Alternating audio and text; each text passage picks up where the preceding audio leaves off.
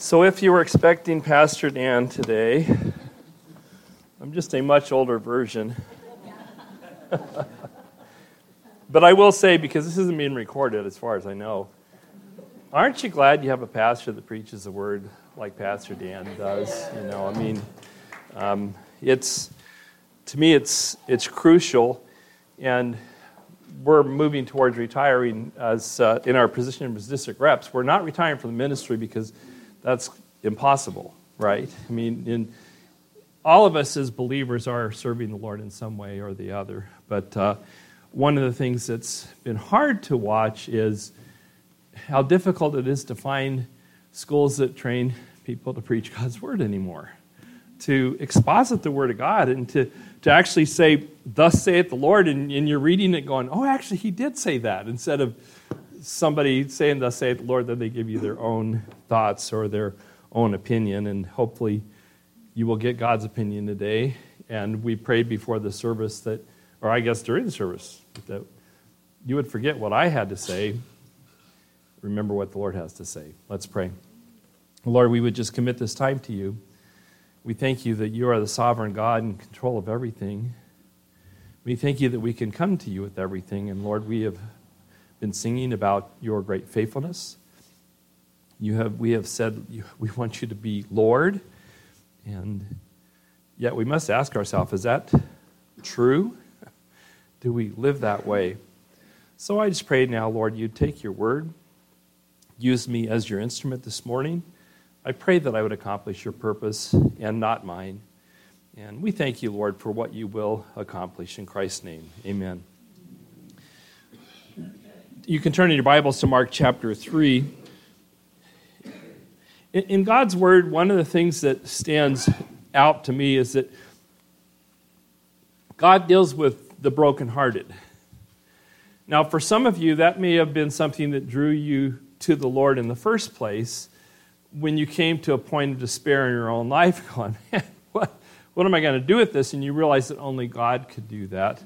But He certainly does. And, and, and few in Scripture picture this better than uh, King David. Um, I, am right now working through the Psalms, and uh, one of the things I'm doing is, is basically outlining each psalm, giving a title to it, and, and, and, and capturing and writing down the things that, that uh, the Holy Spirit of God is using in my life. And, and David is really the king in that regards. He deals with uh, brokenness. And, and if you look at David, if you read through 1st and 2nd Samuel, you'll see he had a life of hardship.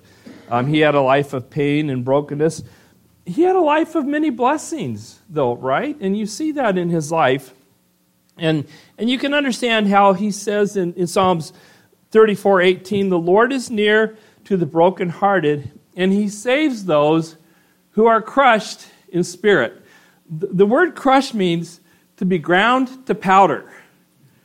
And have you ever been that way in your life, where whether it's for health reasons, a spiritual battle you're going through where you feel like you've been ground to powder and all you need is a little breeze and you're just going to be blown to pieces.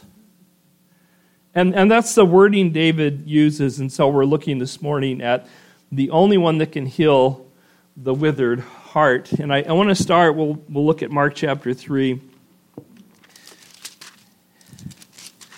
And I'll read the first six verses. And he entered again into the synagogue, and a man was there with a withered hand. And they were watching him to see if he would heal him on the Sabbath, in order that they might accuse him. And he said to the man with the withered hand, Rise and come forward. And he said to them, Is it lawful on the Sabbath to do good or to do harm? to save a life or to kill. But they kept silent. And after looking around at them with anger, grieved at their hardness of heart, he said to the man, Stretch out your hand. And he stretched it out, and his hand was restored. And the Pharisees went out immediately, began taking counsel with Herodians against him, how they might destroy him. The first point is withered. You know, and some of you grabbed the outline, withered. He, he comes to synagogue, he enters the synagogue, and there's a man with the withered hand. And we might start thinking, oh, that, that, that's the point of the passage. It's not the point of the passage. You know, the, the guy happened to be there by God's sovereign appointment, okay? Not, not the main point. And, and, there's no break. So often, as you're reading through Scripture, and I know this is the first time you've heard this, most likely, the, the chapter breaks were put in there for our help in personal study, but they're not in there originally. They're just a continuous flow. And so, if you, if you look back to chapter 223, you can kind of pick up a little bit of the context of what's going on here.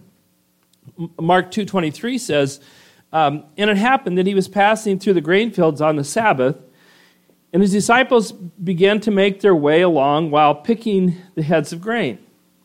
And the Pharisees were saying to him, Look, why are they doing what is not lawful on the Sabbath? Now, when somebody says something to you like, God has said, do you just take their word for it? You kind of like a chapter and verse within the context of Scripture, right? But the Pharisees make this statement, and the Pharisees are not speaking of God's law here. And, Jesus confronts them, and it would be helpful for you to study this passage of Scripture. We're not in it today, it's just for introduction. But Jesus ends the section in verse 27 and 28, and he says, Jesus said to them, The Sabbath was made for man, and not man for the Sabbath. So the Son of Man is Lord even of the Sabbath. Now, two quick thoughts here. The, the, the first thought is um, the Sabbath is meant for the benefit of man, not the penalty of man. Uh, it was to produce rest and restoration, not restlessness. And the religious leaders of the day, the religious requirements from the Pharisees of the day, had made this the most restless day of the week. Because there were so many extra rules that they had to oh man you know did i did i put the food you know did i do all these things i was supposed to do ahead of time? The second thing is the one who established the sabbath is standing right in front of them right? So it'd be, it'd be kind of like you know the guy in the Johnstown flood, you know, he, he, he survived three, the two first two Johnstown flood, and he died in the third one. And he said, he, he, went, he got to heaven, and he said, it's testimony time in heaven. He goes, great, I want to tell about how I survived the first two Johnstown flood, but I, but I know I died in the third one. And the, and the guy, Peter said, well, you, you that's okay, but you should know Noah's here. You know, it's like, you, you want to compare floods here. So here you have, here you have the one who established the Sabbath, the Lord of the Sabbath in front of you, and you're trying to give him what the Sabbath rules are. In verse 1, again in chapter 3, he entered into the synagogue, and a man was there with a withered hand. They were watching him to see if he would heal him on the Sabbath. Why? So they could say, Oh, praise God. Look at, here's Jesus, the Lord of the Sabbath. The Lord of the Sabbath is on the scene. As one Bible teacher pointed out, Jesus was not only the Lord of the Sabbath in the general sense, he was the Lord of that particular Sabbath that day. And he's the Lord of this day too. He's the Lord of every event that would take place in your day today and tomorrow and the day after that. He is Lord. And, and, the, and the sooner we come to the point in our lives where we surrender to that, oh, it's so much better, so much easier to live. So, and He's Lord of whether that man's going to be healed on the Sabbath. Withered, again, means it means dried up. It means unusable. It would be appropriate to think of this man's hand as shriveled up. So that makes it significant when the Lord says, stretch out your hand. That man hasn't been able to stretch out his hand for we don't know how long. And even for him, it seemed like an odd thing, I'm sure, but he does. The focal point of the scene in this passage, interesting enough, is not the man with the withered hand, and it is not the Sabbath, and certainly, from the standpoint of the Pharisees, the focal point is the synagogue and the Sabbath and their man made rules. But Jesus, we will see, looks deeper. He doesn't ignore the withered hand. But the biggest problem that day in the synagogue was not this man's withered hand, but it was the withered, hard hearts of the Pharisees. And that, my friend, may be the biggest battle that you're dealing with today. It, it may be your heart and where it's at. And if so, I just have to say to you, no, I wasn't planning on. I got a phone call from, I got a text message from Dan because he doesn't really call, he text messages me. Are you in the county? I text back and said, I am underneath my VW bus changing the oil. What's up? He said, I'm ill. Can you preach tomorrow? God did that on purpose, right? Maybe with one of you. I, I'm, I don't think he's just picking on me alone, okay? it might be good for you to ask or to write down in your outline next to withered Are there areas of my heart that are withered or heart or hard before the Lord? Think about it. Is your heart hard or withered before the Lord? If so, in what ways? And, and, and, that's reflection for later on. As you can see in your outlines, there's a backside that's called digging deeper. That's just for you to take home if you have time and just kind of work through some, you know, dig deeper into Scripture. You know, don't just, not just the message on Sunday morning, but hopefully you do that anyway. So if you do, you can save that for some day when you can't think of what to read. So, watching is point number two. I, I want you to know there's different ways to watch people. For example, you can watch for success, uh, uh, looking for signs of improvement, or you can watch for failure, looking for signs of collapse. It's kind of like the news today, right? I mean, it doesn't really doesn't matter what source you go to for your news. Are they looking for success or failure? Failure sells news. You know, success unfortunately doesn't. I mean, that's why we love it whenever once in a while we hear a personal interest story that's actually about somebody succeeding in something good. You know, it's like, wow. You can, for example, watch for the glory of God to be revealed, or you can focus on the failure of man verses 2 through 4 reveal what the Pharisees were looking for. It, it, it, begins by saying, and they were watching him. This is no passing glance. The Greek word for watching has the idea of, of keeping something under close observation. They're watching, and we know what they're watching for. Will he get out of line with any of their rules or their laws at all? And they were watching, it says, to see if he would heal on the Sabbath in order that they might do what? They might accuse him.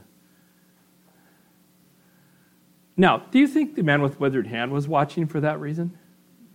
Oh yeah, if he heals me, I'm gonna I'm just gonna shout right out. Yeah, look at this is a Sabbath, you know?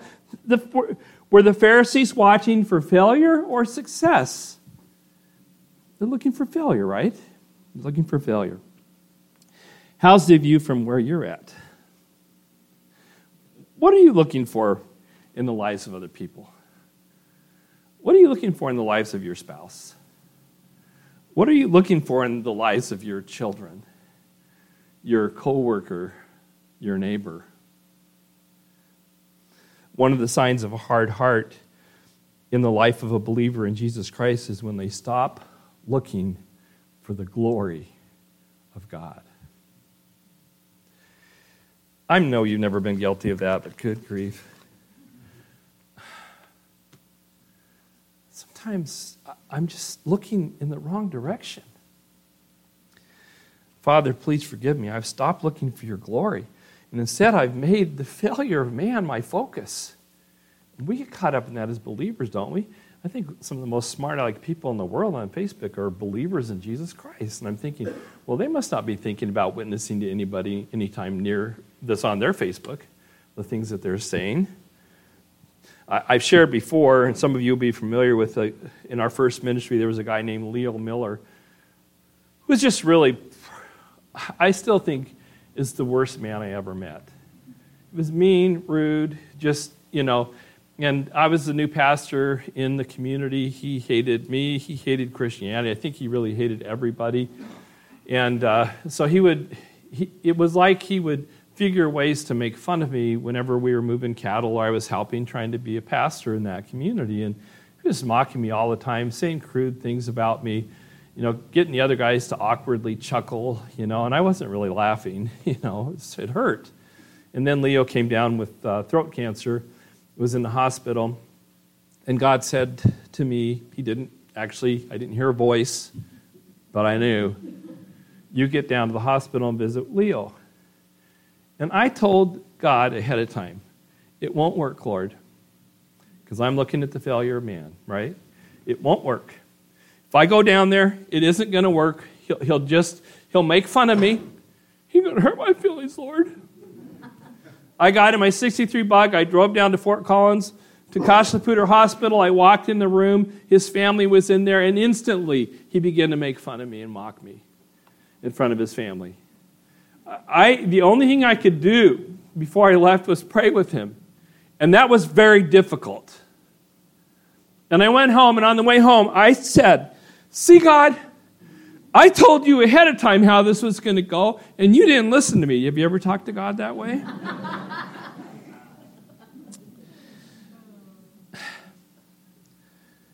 we are not to look for evil people to succeed in evil plans.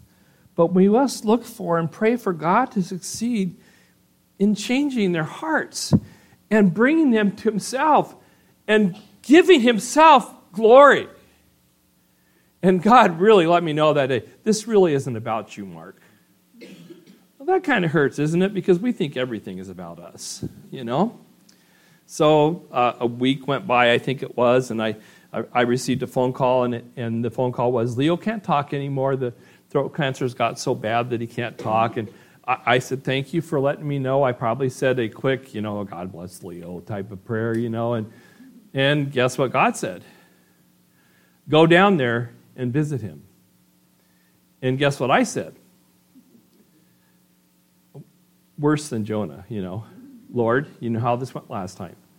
His family's probably there, you know. And so, so I get in my car. I drove down there. I go into the hospital and I, I, I said to the Lord, or I said to myself on the way there, I'm going to get right to the gospel right away before anybody can interrupt me. So I literally walked in the hospital room and I said, I'm going to share with Leo the gospel, how they can he can be saved. I'm just as rude as can be.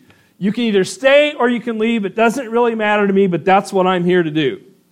And actually, several of them left. I don't blame them, you know? It's like, not God loves you and has a wonderful plan for your lifetime. I shared the gospel with Leo. He can't argue with me. Ask him, wouldn't you like to pray and trust Christ as your Lord and Savior? And he nodded his head. Didn't see that one coming. So I prayed with him, you know, the, the gospel message and said, Lord, I know you can't talk out loud. Leo, this is really between you and the Lord. And after I was done praying, I looked down and he is crying. Didn't see that one coming either. And then I said to him as I was leaving, with a great heart of compassion, You know, Leo, prayer can't save anybody. Only if you really put your faith and trust in Christ. That's the only way, if you trust in his work on the cross alone, his death, his burial, and resurrection, that's the only way salvation happens. See you later. Two days later, maybe three, I got a phone call. Hey, Leo called me. Leo, Leo can't call you. You can't talk. No, he called me. He called me and asked me to forgive him for the way I've, he's treated me over my life. You know, Leo got on the phone from the hospital there and called a whole bunch of people. Everybody. but me, he never called me up. It was the evidence of a changed heart, something Leo had never done. So, next time you're watching the world and you've made a decision, say to God, Help me, help me see your glory, Lord. Help me see your glory. Verse 3 And he said to the man with withered hand, Rise and come forward. And he said to them, so he's talking to the Pharisees, Is it lawful to it's a lawful on the Sabbath to do good or to do harm, to save a life, to kill it. But they kept silent. Now, if he would ask the man with the withered hand that, what would he had said? I don't know the law, but man, if you're willing to heal me. But he doesn't. And one more thing you should know these Sabbath robbers had come up with so many man made laws. They actually had a law that, that did not allow a doctor to save a life on the Sabbath. They were told, the doctors were told, you can keep them comfortable, but you can do nothing to save their life because that would be work. That's messing the Sabbath up a lot. Do you want restlessness or rest? Number three, let's look at the response. The Lord's response at silence is the Pharisees wrathful, is the word. Verse 5 says, And after looking around at them with anger, it should, it should be important to know that the Greek word anger here is the word orge, and it means wrath. This is the only time this word is ever used with Jesus Christ. The only time. The other word for anger that we usually see is a word that means to be irritated or agitated. But wrath is a little beyond that. And it's used. Now, obviously, were there any other times when Jesus had wrath, had real anger? Yes, he cleansed the temple at the beginning of his ministry, at the end of his ministry. We know there are other times, but this was the only time it's described of him, the word angry in that way is used of the Lord Jesus. Because they were producing restlessness and not rest. Question What produces what produced this anger in the Lord? Well, you know where to find the answer to that question, right? The Bible. So let's read on under woeful, verse number four. Woeful, or you could put the word grieved next to it. After looking around at them, verse five, with anger, Grieved at their hardness, at the hardness of their hearts, he said to the man, Stretch out your hand. And he stretched it out, and his hand was restored. Why was the Lord angry? Was he angry? Was he angry because this man's hand was withered? Well, I, am sure it troubled him to see the result of the curse of sin. Does that ever trouble you? Certainly it does. But that was not the source of anger. No, he was angry. He was not angry at the withered hand, he was angry at the withered hearts of the Pharisees. The book of Romans speaks of this, and, and you can read this on yourself. We would run out of time, but Romans chapter 1, verses 18 through 23 and, and, and following talks about the, the, the, wrath of God being poured out and why it's being poured out. And the man have exchanged the truth of God for a lie. Just some summaries. What does a hard heart do? It, it, it purposely exchanges the truth for a lie. Do we see that today in the world we live in? All the time. It fails to see man's need. That's what a hard heart does. It fails to see God's glory. It, sell, it fails to see God's miracles. It fails to see God's Son. It fails to see, see the needs of others. And it grieves the heart of the Lord because it, tra- it trades the creature, creator's design for the creature's desire. And when we go to God in prayer, it's really not about us, even though it may greatly affect us. It's about what would bring glory and honor to the Lord. The hardness of heart doesn't stop the Lord of glory, it doesn't prevent the Lord of the Sabbath from healing. But it sure can keep us from seeing the glory. And it certainly robs us of the rest that He wants to provide. Does your faith system produce rest or restlessness? I'm talking about as a believer in Jesus Christ today. Does the faith system that you're holding to produce rest or restlessness? Some faith systems claim that, it, it, that it's all about Jesus Christ, his death, his burial, and resurrection but, but we have to really hold on. We have to really be careful, and it, it doesn't produce that. Does it talk about, does it, does it increase and honor the sovereignty of God? Or does it just look at the responsibility of man? Rest or restlessness. It's been said if you take wax and you melt it and you let it harden and you melt it again and you let it harden, that eventually that wax will get so hard that no heat that we source that we know of on planet Earth could could melt it because it just gets harder each time. And And you can, you ever think the heart like that? Have you ever had somebody in your family that have hardened their hearts from against the Lord so many times, and you ask yourself, who could penetrate such a hard heart? Well, the same one who said, stretch out your hand. Would you stretch out your heart before the Lord? Well, how do the Pharisees react? Well, they certainly do not praise God, do they? Brings us to wrongful, point number five. And the Pharisees went out immediately and began to take counsel with Herodians against him as how they might destroy him. Took counsel with Herodians. Uh, the Herodians, they hated the Herodians. They were as bad as tax collectors. They worked for Herod. They weren't, they weren't the great religious leaders. They were traitors to the nation of Israel. It's gotten so bad that they're willing to work with the traitors of the nation of Israel to try to get Jesus trapped somehow. So they go from debating Jesus about the Sabbath and their rules to teaming up with the Herodians who didn't even care about the Sabbath.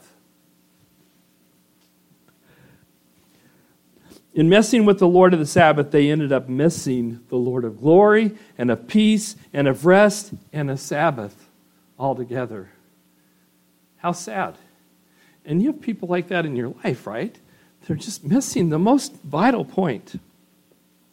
My the question is this a, is this passage a warning for us as believers? I think there is warning for us. Is your heart hard before the Lord? My, my burden is twofold. First, maybe you've listened to the gospel message many times here at Pacific Coast Bible Church and other places, but you never really trusted Christ as your Lord and Savior. Billy Graham used to love to quote 2 Corinthians chapter 6, verses 1 and 2. Uh, we work together with him. We urge you to receive, not to receive the grace and of God in vain. For he says, At the acceptable time I listened to you, and the day of salvation I helped you. Behold, now is the acceptable time. Now is the day of salvation.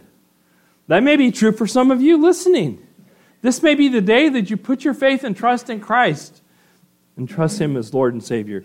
Second, maybe you're a believer and you're considering walking away from the Lord. You want to do things your own way. I certainly battle with those areas.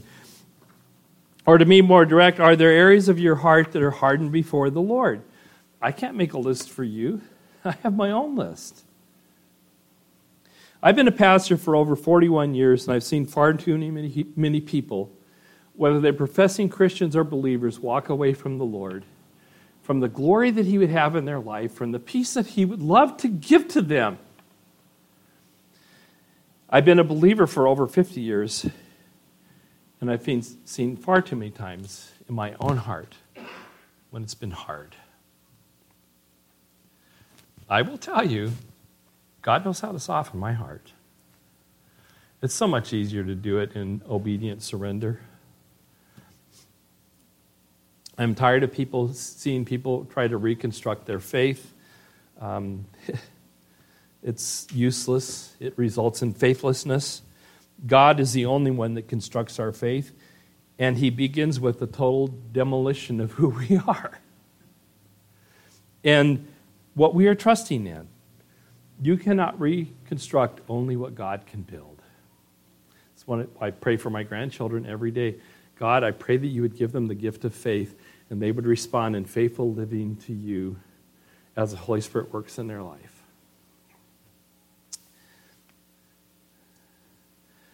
Waiting, number six.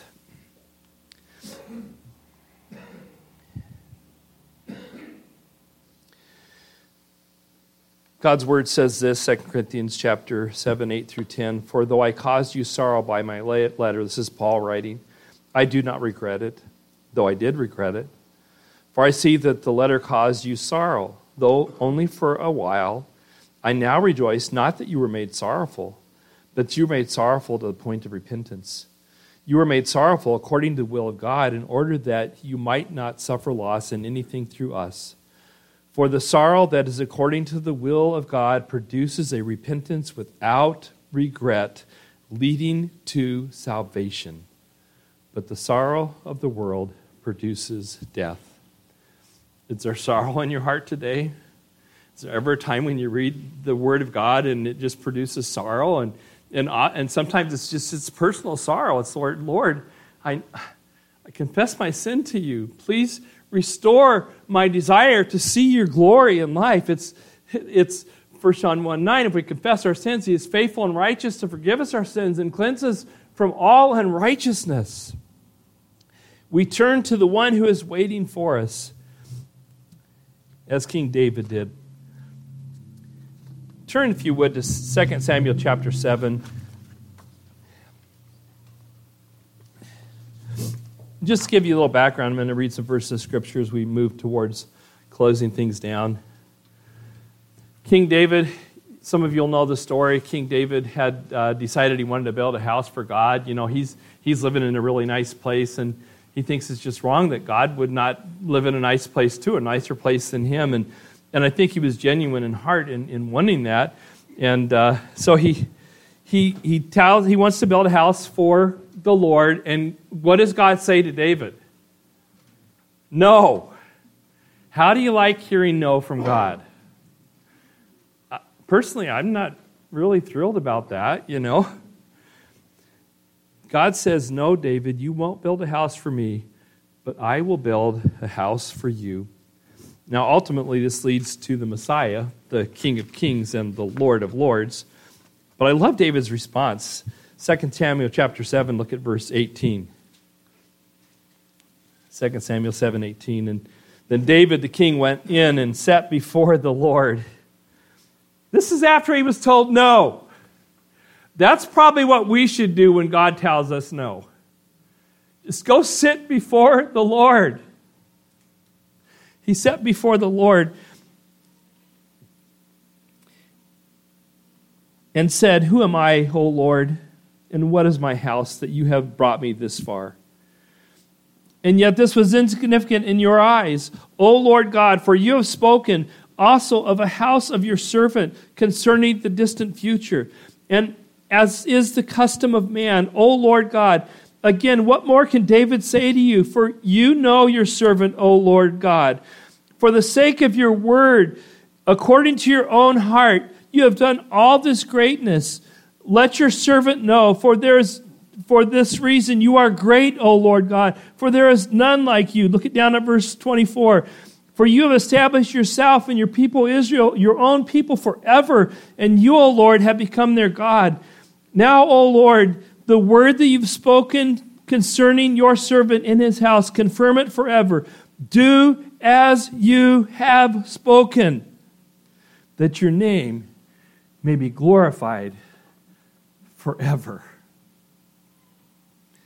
Spurgeon wrote this under the title, Do as Thou Hast Spoken. God's promises were ne- never meant to be thrown aside as waste paper. He intended that they should be used. God's gold is not miser money, but it is minted to be traded with. Nothing pleases our Lord better than to see his promises put into circulation. How many promises of God are you just kind of spend them? He goes on. He longs to see his children bring them up to him and say, Lord, do as thou hast said. We glorify God when we plead his promises. Do you think that the Lord God would be any poorer for giving you the riches he has promised? No. Do you think, do you dream that he would be any less holy if he gives his holiness to you? Do you imagine he'll be any less pure for washing you from your sins? He has said, Come now, let us reason together, saith the Lord. Though our sins be as scarlet, they shall be as white as snow. They are, though they are red like crimson, they shall be as wool. Faith lays holds of the promises of pardon and does not delay. This is a precious promise. I, I wonder if it is true. But it goes straight to the throne with it and it pleads, Lord, here is your promise. Do as thou hast said. Our heavenly banker delights to cash his own notes.